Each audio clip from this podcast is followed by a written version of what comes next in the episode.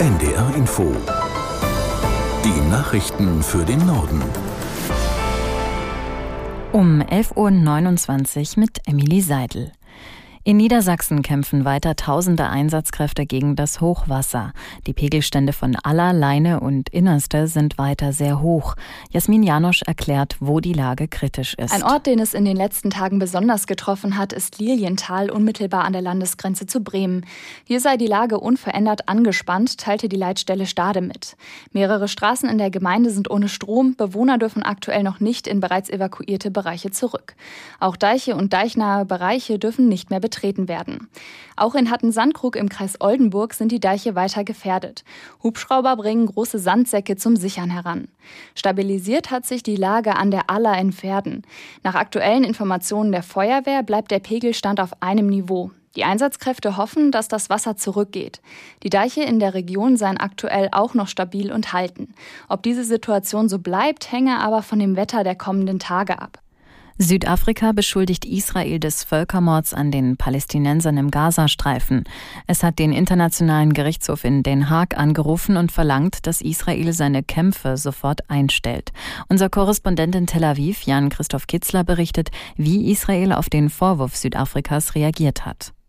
Israel hat das zurückgewiesen, hat gesagt, es ist völlig haltlos, dass Südafrika das internationale Gericht ausnutzt und dass dieser Vorwurf jeder faktischen als auch juristischen Grundlage entbehrt. Es wird jetzt trotzdem eine Verhandlung geben, aber das Außenministerium sagt, das Leid der Palästinenser in Gaza ist ausschließlich auf das Konto der Hamas zu verbuchen. Die hat Israel angegriffen, Israel reagiert darauf und verteidigt sich. Aber natürlich gibt es Vorwürfe und wachsenden Druck auf Israel wegen der humanitären Lage im Gazastreifen. Ich habe auch mal mit einem Völkerrechtsexperten gesprochen, gesprochen, der mir sagte, der Vorwurf des Genozids ist schon weit hergeholt in diesem Krieg, weil das ja wirklich auch lokal begrenzt ist und es nicht um Mord an den Palästinensern geht. Aber das wird das Gericht prüfen und wir werden abwarten, wie das ausgeht.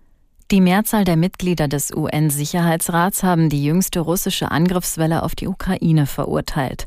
Nach ukrainischen Angaben hatte die russische Armee gestern das Land mit rund 160 Raketen, Drohnen und Marschflugkörpern attackiert.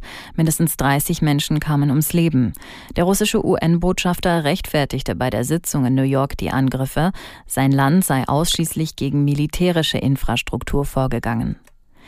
In vielen deutschen Städten bereiten sich Polizei und Feuerwehr auf die Silvesternacht vor.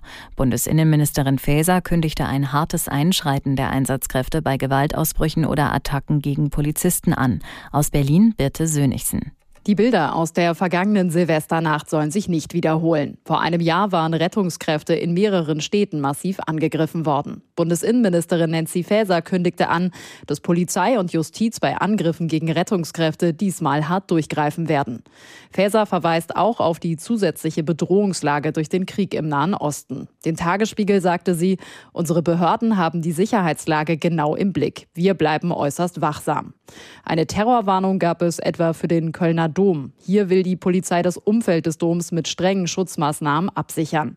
Dazu sagte die Innenministerin, es könne auch sein, dass Polizistinnen und Polizisten mit Maschinenpistolen zu sehen sind.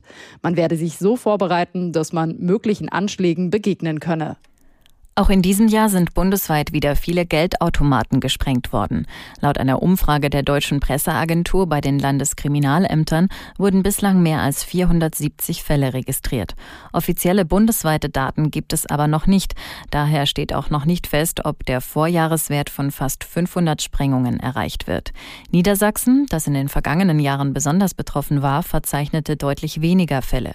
Bis Anfang Dezember waren es 36, etwa halb so viele wie 2000 2022.